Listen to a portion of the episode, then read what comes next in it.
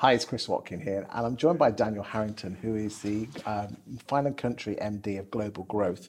Thanks for joining me today, Daniel. I want to talk to you about your estate agency journey so the boys and girls out there in estate agency land can learn from that. Is that okay? That is absolutely fine, thank you. Good stuff.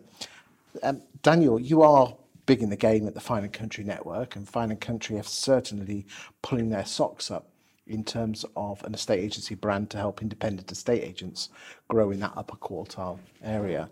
But what I want to do now is instead of talking about your current role, which is boss man of global growth, I want to take the step all the way back to, to your childhood to find out why you wanted to become an estate agent, how you became an estate agent, the ups and downs, the trials and tribulations, the hopes and dreams, to find out why you are where you are now and what you'd have probably done differently. Is that okay? Absolutely, let's do it. Good stuff.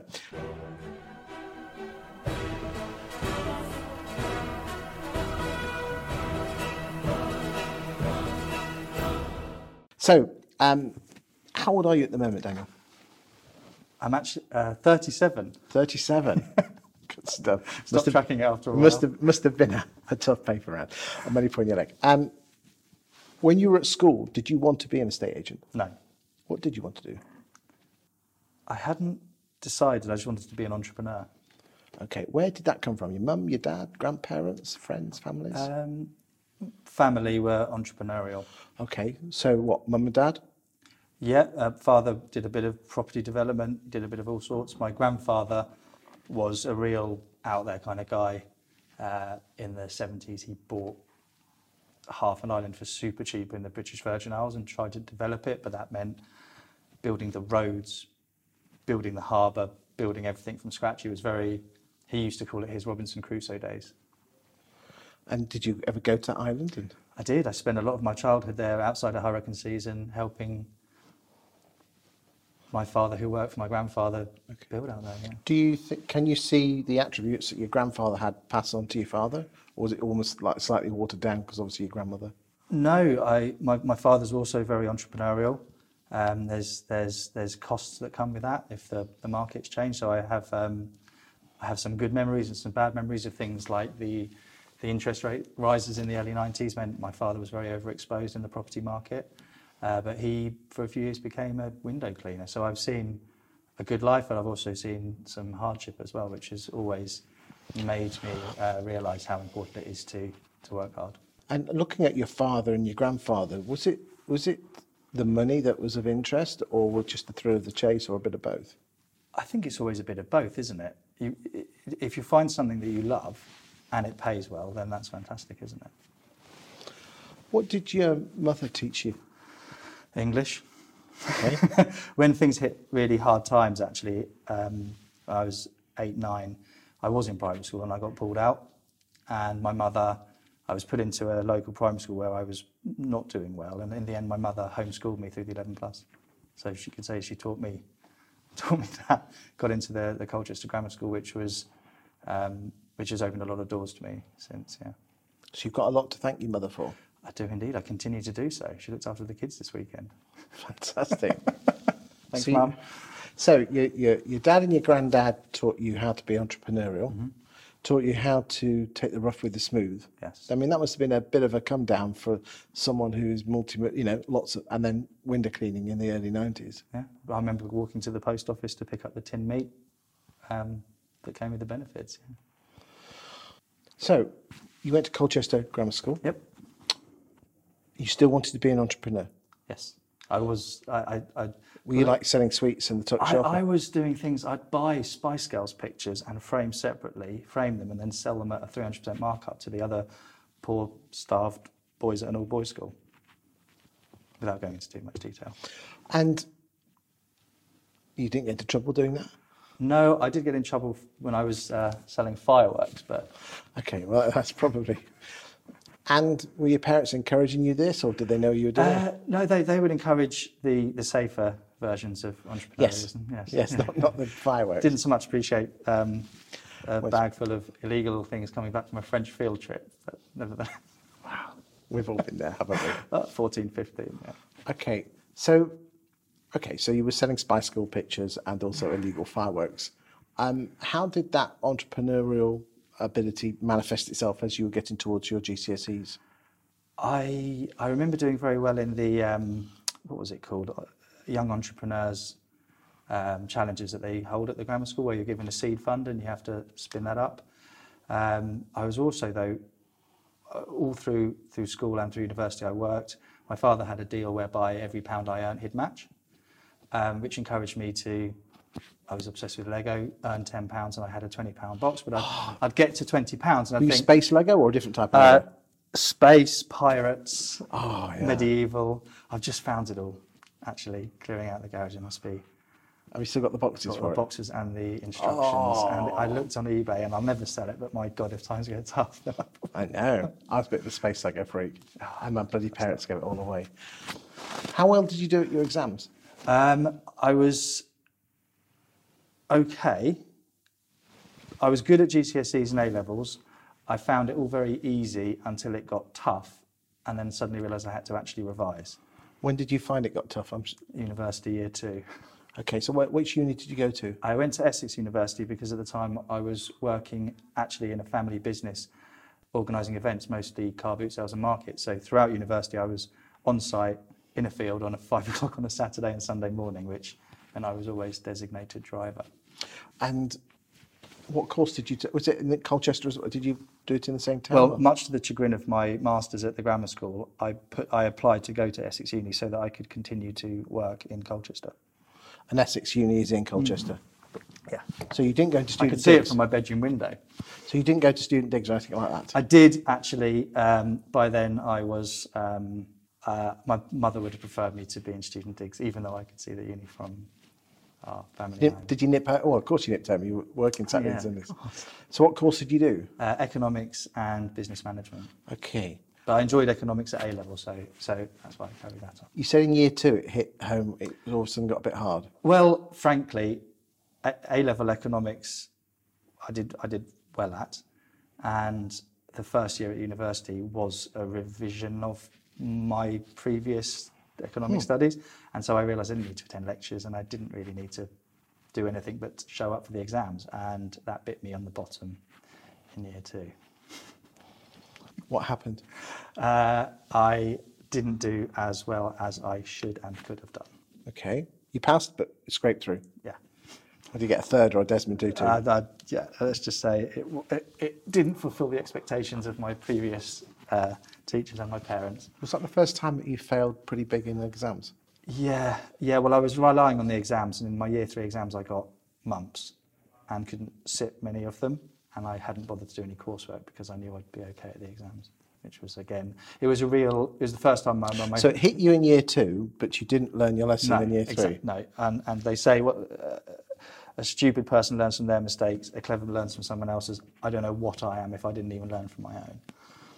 But it was the first time really I got a real. Actually, you need to think things through and work really hard at whatever you do. Were your parents disappointed that you? Well, you had the excuse of mumps, though. I, yeah, and uh, ex- they, they they were sympathetic, but they also knew that I could have done so much better had I really applied myself. Did you go and retake it, or did you just take that off? No, I'll be honest. The family business was really, really busy at that point, and um, I was working full time, long, long hours, and I never went round. Never thought I'd need it, and it was only as I got older and I thought, do you know what? I don't actually have a CV. I've never had a job. If if you don't describe working for yourself, excuse me, as a job, um, yeah, I, I. It's one of the reasons I, I went for this Dragon's Den opportunity, not the Dragon's Den, a regional feeder um, that emulated it in Essex. But that was in 2012. Yeah. You must have, must have left university in 09, 10. Yeah, so we had, but with the family business, it was, it's, it's, and I, I am fully humble here, it was organising car boot sales. And it was an incredibly fun, engaging, and lucrative business. So you did that in your 21, 22, 23s. Did you start to set up your own business, or was that just? Well, were I, I set up an advertising company. We were having 15,000 people a week through our, our boot sales. And so I set up hoarding along the side of the ins and outs and sold advertising space, a company called DNS Advertising. And um, that was almost as lucrative as the boot sale because, of course, targeting to the right demographics, those businesses, any, any local business wanted to target local people who were interested in thrift or making a few pounds, really uh, found it profitable to, to, to advertise on those internet. Like football, Yeah. hoarding you see around football stadiums, yeah. So you were organising car boot sales. Yep. You were making a mint selling banners. Yep. Were you, was life good at this point? Uh, yeah, I, well, I was very, very busy. I'd, I'd bought an old warehouse in an area of Colchester called Lexington, and I got planning permission to knock it down and build a pair of semis. So I was also at the time building my first house, and intentionally, aside from an architect, my family gave me no help because they said I had to make all the mistakes myself, which is why it came in 20% over budget and a year and a half late. I had some very miserable days, but because I, I How did you feel that your parents were almost saying, you'll learn by your mistakes at the time? I loved it. I, I was there from day one. A lot of the demolition I did myself, which was fun. But I also asked all the, the um, I was doing the subcontracting, so I was asking all of the, lab, uh, the, the various trades to quote without labour and that I'd provide the labour. And it was sometimes quite fun turning up on site on their first day and I'd say I was the labourer. and they didn't know but I was also the person who had, who would commission the work. Um, very, I, was, I got very fit during that time. Heartbreaking at one point, we failed a building inspection, had to knock down one corner of the building and, and, and relay all those bricks. But um, it, it put me in, in good stead. A lot of, a lot of evenings there chiseling away at cement that had bridged the cavity because I'd hired a sloppy bricklayer and I didn't know enough to know that he was doing it badly. But those, do you think they're good lessons you learned? fantastic lessons. I also got to spend some really good quality time with my grandfather, who, who would help me on site if things got really tough. Um, and if it was something that I needed to save money on, he and I put up all the joists ourselves. He taught me how to, to do it, and we'd be up on the scaffolding, uh, doing a lot of it ourselves of an evening, yeah. Because I was still working from five in the morning at the boot sales, and I'd be finished by about two, three, so then I'd rush down to the boot But that sale. was weekends. What were you doing during the week? No, Wednesdays and Thursdays were boot sales as well. Okay. And the days before, I'd be setting them out Do you think in hindsight you could have outsourced setting up at five o'clock and Uh, theoretically, yes, but it needs it's a lot of cash, and you've got to trust that that there's no temptation. So you need to be there, open the gate. You you could hire a student to open the gates at five, who then doesn't turn up, and you've got 800 sellers and 5,000 buyers wanting to get onto that field, yes? and the gate's not open. Are you a bit of a control freak? Uh, I don't think I'm organised enough to be a control freak. Okay. What What do you think your skill set is then? I mean, are I- you a big picture sort of person? no, because you're a bit of a data geek, aren't So you? I do love my data. I'll tell you what I think I think my strength is, and it's always hard when someone asks you your strength. I think I'm very good at absorbing information and I'm good at relaying it in a concise and understood, under, understandable manner, um, which is essentially the job role that I have. You take a com- complex idea and distill it down into something that's into its essence. And also, I like to take ideas from all over the place and com- see how they could combine to make something larger than, than just those things individually. I, I'm into the strategy, um, but everything has to be data first. Until you know the foundations on which you're standing, what's the point of having a strategy? Where do you think that has come from? Because that's not a normal estate agency trait. No, it's all it- people it- orientated. It's all feet touchy feely, cuddly. I got in a lot of trouble as soon as I was 17 and had a driving license. I started and I had a laptop. So this is quite high high level. I, I started going to the local au- car auction place and I created a spreadsheet and I'd reference on it at what price point cars were selling there and what the biggest delta was between what you could sell them on Auto Trader. And so then I started buying cars and then cleaning them up and selling them off of the driveway as my mum's car um, on Auto Trader. And the markups were good. The only, the only, but I, I did it very much right. Where, where is the biggest delta here? What can I afford to bid to? It wasn't a car for me, though of course I quite enjoyed driving various cars. Um, only downside was there was a few character, local characters who had some various car forms sewn up, and the reason my data was wrong because no one would bid against them, and I bid against them and had to have a few hard conversations with them, which I lost. The Colchester car mafia, then. I, I, they still live around Colchester. But I, I upset a few people by bidding. up- I, I, had, I, I had no idea. I was the youngest in that room by 25 years. Okay. And I thought, Have you some- bid on any cars in the last 10 years? No. Enough said. Let's, let's, move, let's move on. Okay. Um, you're a property developer. You're getting up at four in the morning. Not a property developer. Okay, I you built a had- pair yeah. of semis. Okay, yeah, but it's still the most. Um, you're getting up at four in the morning to open a field. Yep. You are in your early 20s. Mm-hmm. How the hell did you go from that to becoming an estate agent? it's a story. It, I, I have no idea how. It's just opportunities occur, and you end up taking them. I think the honest answer is we had a real backward step in our business. We rented the fields from the farmers, and one of the particular farmers on our most lucrative boot sale decided he wanted it to go to his son, and so kicked off. We had no contracts, and I suddenly thought, wow, if this happened with three or four sites, I am up the river. And found another field? Yeah, but people know where to come, and it's it it's, it's, it's, you know take 20 years to build something up to where it's really really really high level. You've got to offer them a lot to not just go to where they've always been. Um, but I and I remember, you know, when in the early 90s when my father lost everything, he had a degree in French, but he'd never used it because he worked for the family business. I've now done the same. I was uh, recently married, and we were thinking of family, and I thought, do you know what? Um, I don't have a CV. I've never had a job. I work hard, but I've never had a job. And I remember, you know, at that time when my dad, bec- my mum started driving a mobile library, and my dad became a window cleaner. And and there's there's no um, uh, there's nothing wrong with those professions, but it was a really hard time. I remember us losing the cars and the house going up for sale, and all the things, the luxuries that we had disappearing. And I thought, if I'm going to have a family, I don't want to make that same mistake. I'll admit I didn't plan to be an estate agent. I didn't actually go for a job in agency. My wife had found a a piece in the local newspaper for a regional Dragon's Den like competition for those that are out of work. And I didn't necessarily meet those criteria because I was it, I was working, but I didn't have a job, if, if that makes sense. And she thought, she said to me actually, and I have to give all the praise to her. She said, look, you know, go and see what it is that you could do. So, so I said yes, and, and I wrote them a letter to say, look, I'm not technically out of work. I'm not um, on benefits or anything, but and I have a successful life. But it'd be lovely to stand in front of the Dragons and see. Uh, they were going to be the chief executive of Essex County Council, the chief executive of Essex Chambers of Commerce, and other well-known businessmen in the area. So I said yes, and then I forgot all about it. And then it was the next day, and I had to submit a CV and a product, and I hadn't got a product, and I hadn't got a CV, and quickly put a CV together. Um, walked in as a, I was a bit of a cocky git as a mid twenties. Yeah.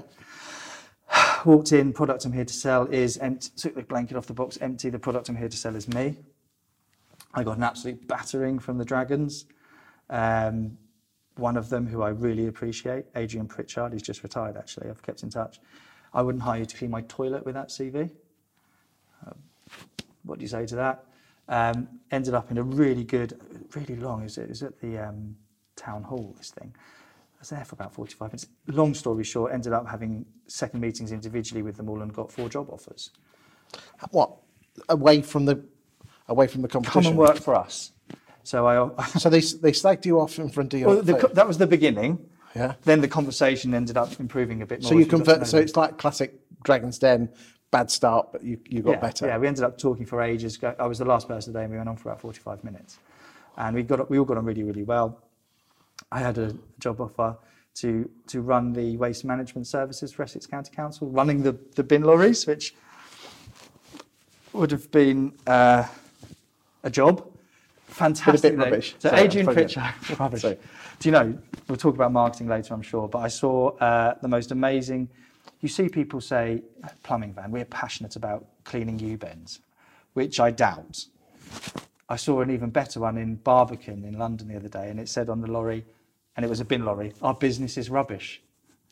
And actually, that I thought is a very, very good summary. But anyway, um, God, what was I saying? Yeah, so so he actually told me Adrian Pritchard was the CEO of um, Essex County Council, but he also moonlit as a careers advisor for executives in London. And he said, I'll offer you the job, but don't take it because the public sector will kill you. As an entrepreneur, if you come in work in that environment, you'll die. Um, various other offers, but the, the one that really didn't interest me was a man named Paul Beresford, who owns Beresford's Estate Agents. It's a 10, 12 branch firm uh, in Essex up the A12 corridor with a country homes department. And he offered me a job to come and work as an estate agent. And, you know, knowing what I know now is different. But then I said, I don't want to be a salesman. And I certainly don't want to be an estate agent. And um, it was his response actually that set me on the path, I think, to where I am now, 10 years, 12 years later, whatever the timings are. Um, he said, Dan, I'm not hiring you to be a salesperson. I don't need that. I don't need an estate agent. I want you to come and work in the country homes department. And that, in that department, the houses are all beautiful. The houses sell themselves. What I'm looking for is someone who can communicate and look after and liaise with the affluent property owners. I don't need a salesperson and an estate agent. And, and the conversation went from there. And I ended up, yeah, I had to do three months of shadowing the associate director of the firm to learn estate agency and how their content management system worked.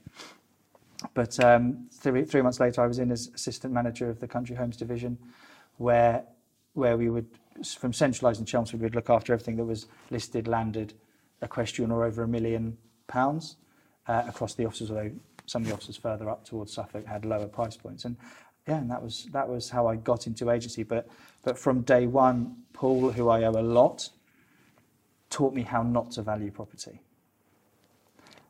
What That- do you mean by that? He said, never, you can't give it a value. You don't know what it's worth. Nobody knows what it's worth. You need to give them a, a guide range and talk about how you're going to sell it or how you're going to get the best price for it. Now, I've been lucky enough to end up working for Fine and Country and that, that core that core understanding, I think, of the country homes market has been able to be really distilled and fortified with the additional tools that you get with, with Fine and Country. And now it very much is a, you know, value proposition as opposed to a, We'll come back to Fine and Country in a second. Walking into, let's be honest, upper quartile, the people that tend to work in upper quartile estate agency Yeah. Tend to be your Waitrosy, silver spoon, um, stiff upper lip, those sort of things. How did you, f- and I'm making sweeping statements you here. are making speaking. Okay, then. Probably the Savills and Knight Franks of this world. We'll, we'll- okay, but anyway, um, how did it feel walking in as a 23 year old, with, with the utmost respect, a 23 year old um, Car boot sale organiser. yeah, car boot sales organizer, and I bet you they know they'd have known anyway, becoming the assistant manager on day one. So, so I think a lot of it was because I've been to the grammar school. Had I not, I know I was born on one, when it was built, Greenstead Estate in Colchester, which is where I was born, is one of the biggest council housing estates in Europe. Um, I think what I learned going to the grammar school is, is to be a social chameleon, and I could fit in with the the blue-blooded Suffolk lot, but I could also go on the rampage in Essex with the, the lads from the estate that I'd grown up. And um, I think in, in any sales environment, you need to have some some an ability to to mirror who you're talking to. Is that inauthentic to do that? Um, I wouldn't say so. No, you're just relating to the person. As long as you can, un- to, to mirror them, you need to understand them, and if, as long as you understand them, then you can add value to them. The, the critical thing with a, an affluent customer is that, and I'm sure we'll come on to this later, that they don't make their purchasing decisions based on cost. They make their purchasing decisions based on value. They can afford to pay a proper uh, sum of money for what it, they're much more interested in service. And and I think I was I was I was young and I, look, I made a lot of mistakes, but my first solo market appraisal was one and a half million pounds, and um, I never I never felt I never felt intimidated by it. In fact, I was completely clueless. I remember going to a market appraisal, third one, and ended up um, he had a wine delivery and ended up drinking until the point I couldn't drive. and that's get a taxi home. And I just thought that would that's a good thing to do, but it was a bit of a that's not really done, Daniel moment. Did you get the listing? Yes, Did you sell it? yes, three Well- million pounds. Well, then that's that's the thing you do, isn't it? That's what I thought, but but that that Well, that is the you, you deal with the customer in I front of dealt you, with the and Mr. Gunn was very very friendly. He'd recently bought his kids a tank. as you do. for the garden, an armoured vehicle or, of some such. Um, wealthy man, and he appreciated that I appreciated him opening a couple of bottles of wine, and I didn't think anything of it. I had no prior experience, if you like, and just assumed that you know if he wants to share a bottle of wine with you, you should. How did you take that criticism when you got that? Uh, mostly bafflement, but it was pitched that we can't be allowing all of our other agents in the company to be operating like that. But you were the upper quartile. You were the country homes department. Yes, I, I think it wouldn't help that I've gone there in the in Paul Beresford's Range Rover Sport. So you've left it there. So Paul couldn't get home that night. Well, no, he had my car. Okay. And the next morning, my dad drove me back to his house. but, but you know, it was, uh, it was part of the learning curve. You made branch manager by 14, 2014. That was- Really enjoying life? I, I, I, I enjoyed it uh, a lot. There was um, so much going on, and I was covering a huge area. The, the frustration at the time, Beres, one of Beres's biggest competition was actually Fine and Country in Essex at the time, and and just seeing properties that we had buyers for come on the market with Savills, Knight Frank, or Fine and Country, and we hadn't even been invited out to to speak to the clients before it went on the market, and that that I didn't understand. I didn't understand because we would be able to sell it, so why haven't they called us? But it, it's I think a lot of agents watching this will think the same. yeah, it's it, it and you'd, you'd, you'd, you'd go up there and you'd go and, and deliver a magazine and try and speak to the customers, and I'd, I'd I, you mask it, of course, but I'd be I'd be angry.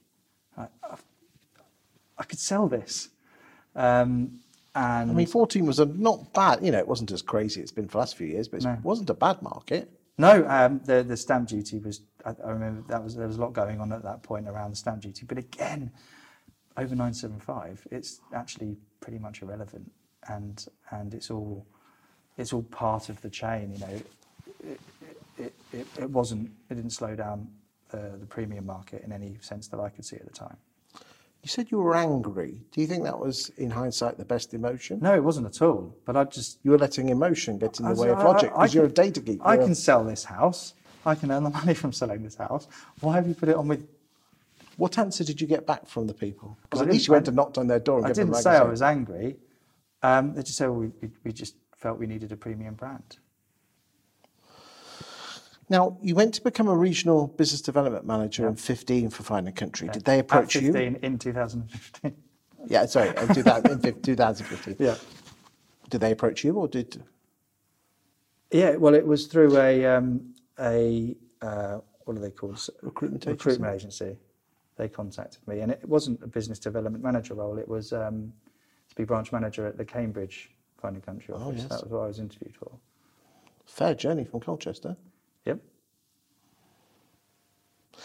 If you don't mind me saying, further and further as you go through the 2000 teens, you're going further and further away from your entrepreneurial roots. See, I'd absolutely disagree with that. Tell me why. So Because you weren't doing you weren't doing the car boots at this time, were you? No, no, that was the condition with Paul that when I started that, I had to stop stop doing that and, and leave it all to my father. So really, your money must have gone down. It's horrific. And I'd split the company into different limited companies and was paying myself a salary under 30 grand from each of them so that I didn't have to pay my student loan back. and then going to PAYE uh, a, a fairly modest basic salary was a real. You couldn't you couldn't even be there on the day helping out your dad. No, no, no, that was the condition because it was, he wanted me, you know, committed. So I had to completely That's pretty big, though, isn't it? To to to give up that money. It was, it was, but I knew that I could always go back to it. It wasn't that I'd sold the business; it was my father was doing it. But, but also, I wanted to get on a career ladder and have a CV.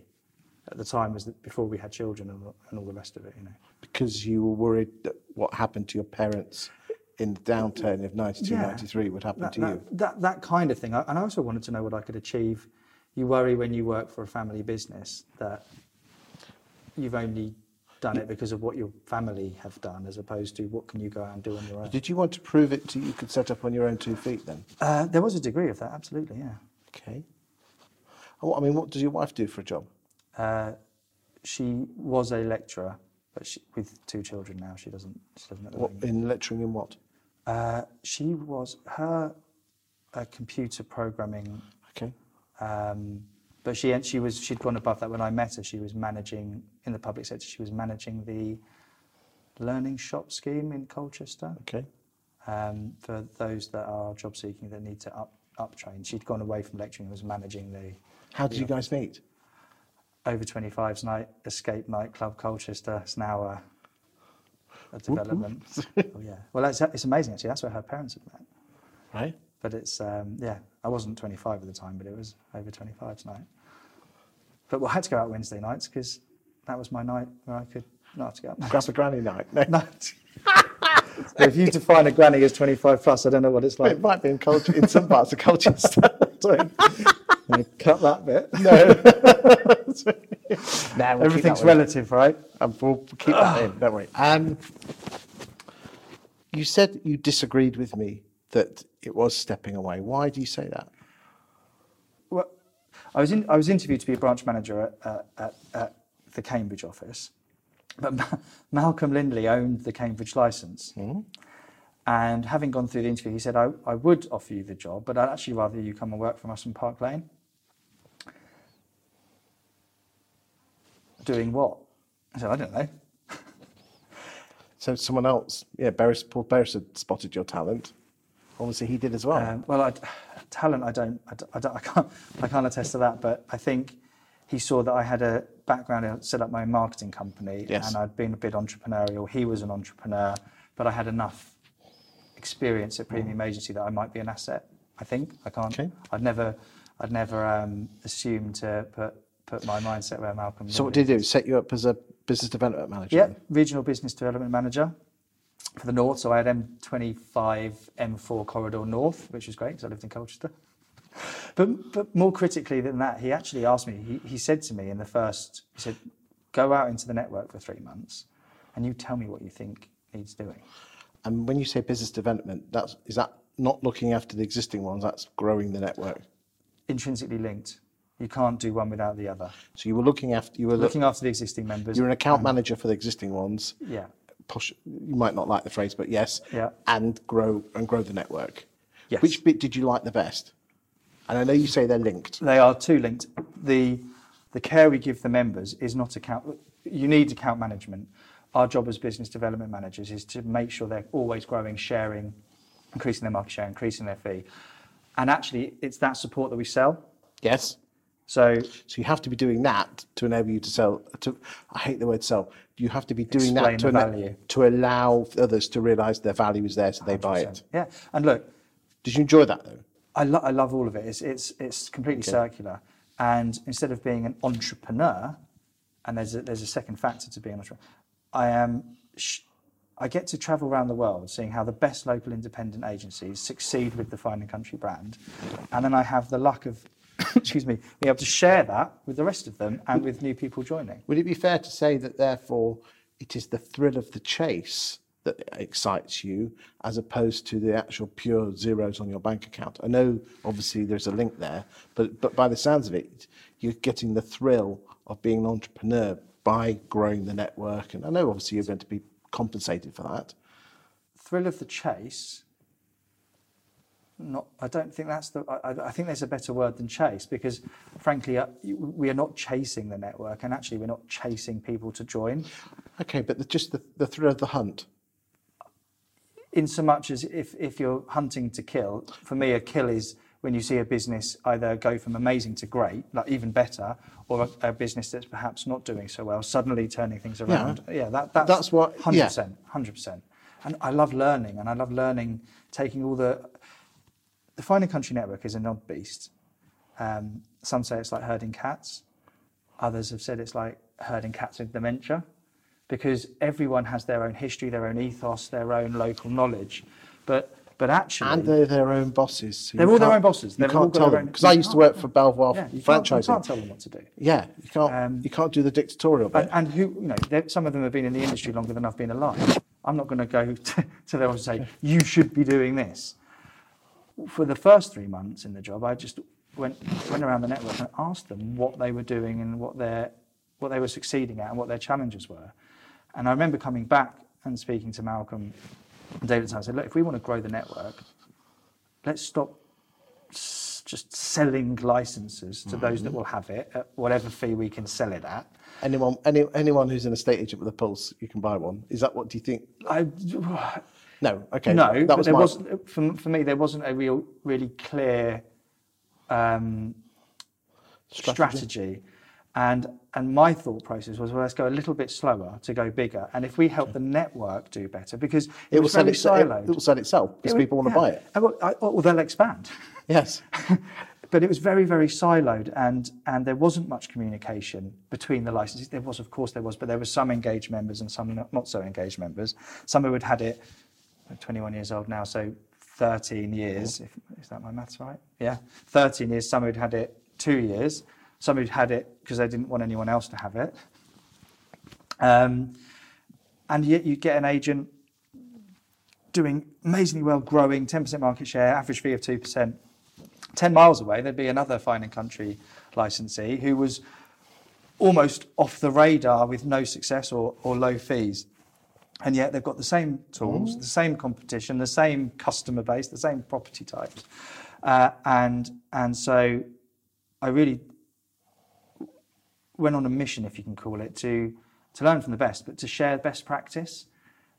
And there are so many exciting. Yeah, the key, the key part of the Fine and Country Network, for all of its quirks, is that it's entrepreneurial, independent, local agents with good local knowledge experience, but who are also dynamic enough to, to invest in the brand. And they, they're always coming up with But you can get ideas. that with a franchise. You can get that with the guild. You can get that with RAN. What makes Fine and Country so different? Fine and Country is a lot more expensive than any of those things. Okay, but just because And- it's expensive doesn't make it better. No, absolutely. Well, but people wouldn't do it if it wasn't giving them a return on investment. True. It's it's it's it's not so much. Well, it's certainly not a McDonald's franchise. You don't put Fine and Country up above your mm-hmm. office and, and wait for the business to come. It, it, it would be good if it were like that, but it doesn't. It's very much old school foot leather foamwork and now, of course, social media and, mm-hmm. and, and digital marketing. But those that invest in Fine and Country, and they're not doing it to necessarily make more money out of what they do. They, they, they're different companies join, but the ma- majority of businesses were, were joining Fine and Country or part of Fine and Country to add an additional revenue source into their business. So they might have their lettings department, they'd have their middle market department. At, a lot of people were talking about having an online mar- eh, online Yes. agency department at the time. That seems to peter out. And then they were looking to maximise the revenue out of the, the premium market. In Yes, because there's a lot of agents who are really good in that middle market, but find it there's almost like a glass ceiling to break into the, you know, the million, whatever the upper quartile is.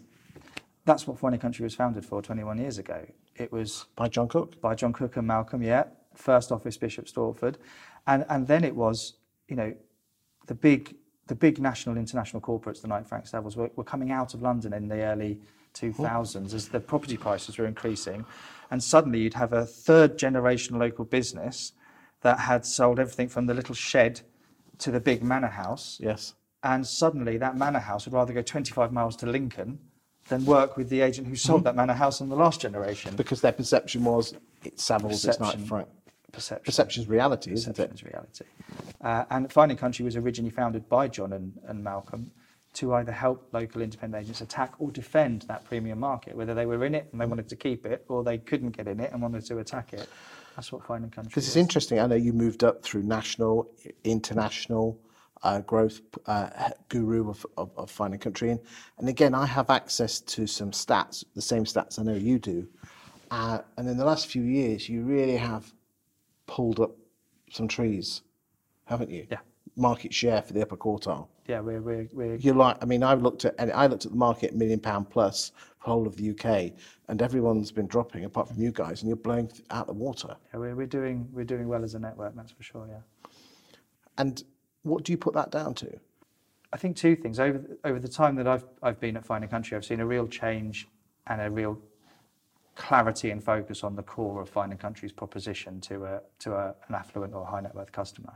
But also, we haven't just grown our market share because our agents are doing better. We've grown the network a lot, which is oh, it's not the right word, but it's an easy way of growing market share. Is opening mm. 18 offices in London over the last 18 months. That's that naturally as soon as they start penetrating. But just because you open a branch doesn't mean you're going to get properties. Absolutely not. No, no. There's a lot. There's more work that goes into onboarding and looking after a, a licensee than there is in selling them a license. We don't sell a license. We explain why it's expensive and, and we explain to them how to get the best out of it. And to be honest, a lot of a lot of the we'll call it the sales process of a license is actually the beginning of the onboarding. Um, our key is that it will only work if they don't need us and that we don't need them, but that together we can we can make a lot of revenue. Then then it will work. If it's Fine and Country is not something that will save a failing business because it will put too much of a fixed cost burden on it. But if you've got the right mindset and attitude, Yeah. I mean, I've got a lot, a number of clients that have bought your franchise license. So we're not allowed to call it a franchise. A license from you either as an associate, um, independent people, or as a branch, branch-based network, Yeah. and they're loving it. Yeah. Others are available. Got to say that. but if you think about it, if you think, and again, we're going to go into a lot more detail in another video. As a as a franchise stroke license model, Yeah. you're very much buying the brand of Fine and Country, aren't you? Yeah, and the mar- of course. Yeah. Whilst awful- a lot of the others, it's not so much the brand. Well, people buy people, but in the premium, in premium industries, it's not just our industry. In premium, at the premium end, people buy people and brand, uh, and it's about. I hate to use it, reassuringly expensive, but also a confirmation that they'll get the levels of service they expect as well as the levels of value, um, and and it, it just it just it just is that way. It's it's. Does it suck if you're an independent business? Yes. Um, I've felt that pain. But you could be, I sometimes use an analogy actually. You could have built the best possible sports car, the best engineering with the best grip, but no one's going to buy it because it's Fred Smith on the back. Slap an Aston Martin badge on it and it'll sell. But at the price point you've built the best sports car, you can't sell it to the mass market. It has to go to, to, to affluent customers. And, and, and I don't like to overuse car analogies anymore. Um, but I, fall, I always find myself falling into it. Everyone knows it. Yes. So um, you've just been made managing director of the global growth. Yes, Um, you're in your mid 30s. yes. I know you've only just started. I mean, let's be honest, you were doing the job before. You've just got a fancy title now, haven't you? Can't deny that. Fantastic. What's the future for you? You know, you've got another 30 years in this industry. so, so in this industry, I always, un, until this self-employed model came up, I'd always looked at it and thought, you're never going to be really wealthy unless you've got your name above the door. And it comes back to that entrepreneurial piece you asked about. One of the things Malcolm Lindley always said to me was saying, Dan, if you want to make a million quid, make me 10 million. And he always used the phrase, build a business within a business. And he's always, he always encouraged that. When, when, when Malcolm sold out and John Cook took over, he's been very much the same. John Cook is the entrepreneur that's to, that you want to watch and learn from and emulate if you can. And he's been free. He and I together aren't always the best combination because we're ready, fire, aim sometimes, or particularly I am. But but he again, he gave me the freedom to build a business within a business, and and I, I try and think about it. Like, obviously, we are a business, and I am an employee, and we are owned by Nurture Group, which is in fund, of course, owned by an investment fund. So there is there is of course that, and you are answerable to to the sh- stakeholders. But but I've always, I think, subject to success, been given a, a fair amount of freedom to operate. How, li- how do you like to be managed? Uh, I am very aware my line manager will be watching this, but I, I, if my numbers are good, leave me alone to some degree. I'd rather measure output than input, but I understand if your numbers drop, you do need to get into the detail. I thrive on constructive negative feedback. I find people are often reticent to give not negative feedback, constructive negative feedback. Uh, unless you're getting that, how can you improve? Mm-hmm. Um, I can't stand moody, but fortunately, I've never had a moody boss. They've always told me exactly what they felt, which I, I, I respond better to. But for me, I, I like a line manager that can nurture me and put me on tracks. Right, you want to get there, right? These, this is the tracks and these are the stations along the way that you need to, the expectations you need to meet, the responsibilities you need to meet. Um, because I have, I have a lot of experience in some things. I'm also weak. I'm happy to, you know, mm. I'm weak in experience and in other things. So, so I want to always improve and keeping an eye on where I'm weak, um, as opposed to the bits I, I know I can do. It must be quite good fun to work for a firm. You know, you've got we've already mentioned John Cook. I mean, he's been on that sofa once and he's coming back again in a few months' time. Right. Uh, wow, he's exceptional, isn't yeah. he? Truly exceptional. And you've got iMac, Ian McKenzie, yeah. who is who's, who's again one of those people that is just absolutely top right. Must be wonderful. And obviously you've got Nikki Smith as well. Um, it must, and there's obviously others in the in, yeah, in, in the organisations. It must be great to work with some great people. Yeah, I, I've never had an original idea. Um, I just have been lucky enough to learn from. I mean, what's the, the cheesy one? Standing on the shoulders of the giants, right? That's all very well. Where you can easily fall off and knock your head, right? Um, I've I've just been lucky enough to work with, with as in within the firm, work with and for some fantastic people with amazing experience. But also, you know, I'm going out into network. I'm not just sh- being a business development manager telling them what to do. I'm learning from them all the time. And, and I joke, I'm 37. I did a calculate a, a back of a fag packet calculation with the, the, the 250 plus locations and how many business owners we have I calculated that I've got something like 3,000 years of agency experience under my belt by going out and learning from all these people. And, and again, I've made lots of mistakes. I've had licenses join and fail. I've had licenses join and succeed. I've had succeeding licenses stop and fail, and failing licenses start to succeed. And, and I've made mistakes in the recommendations I've given businesses, but I've also seen businesses make their own mistakes.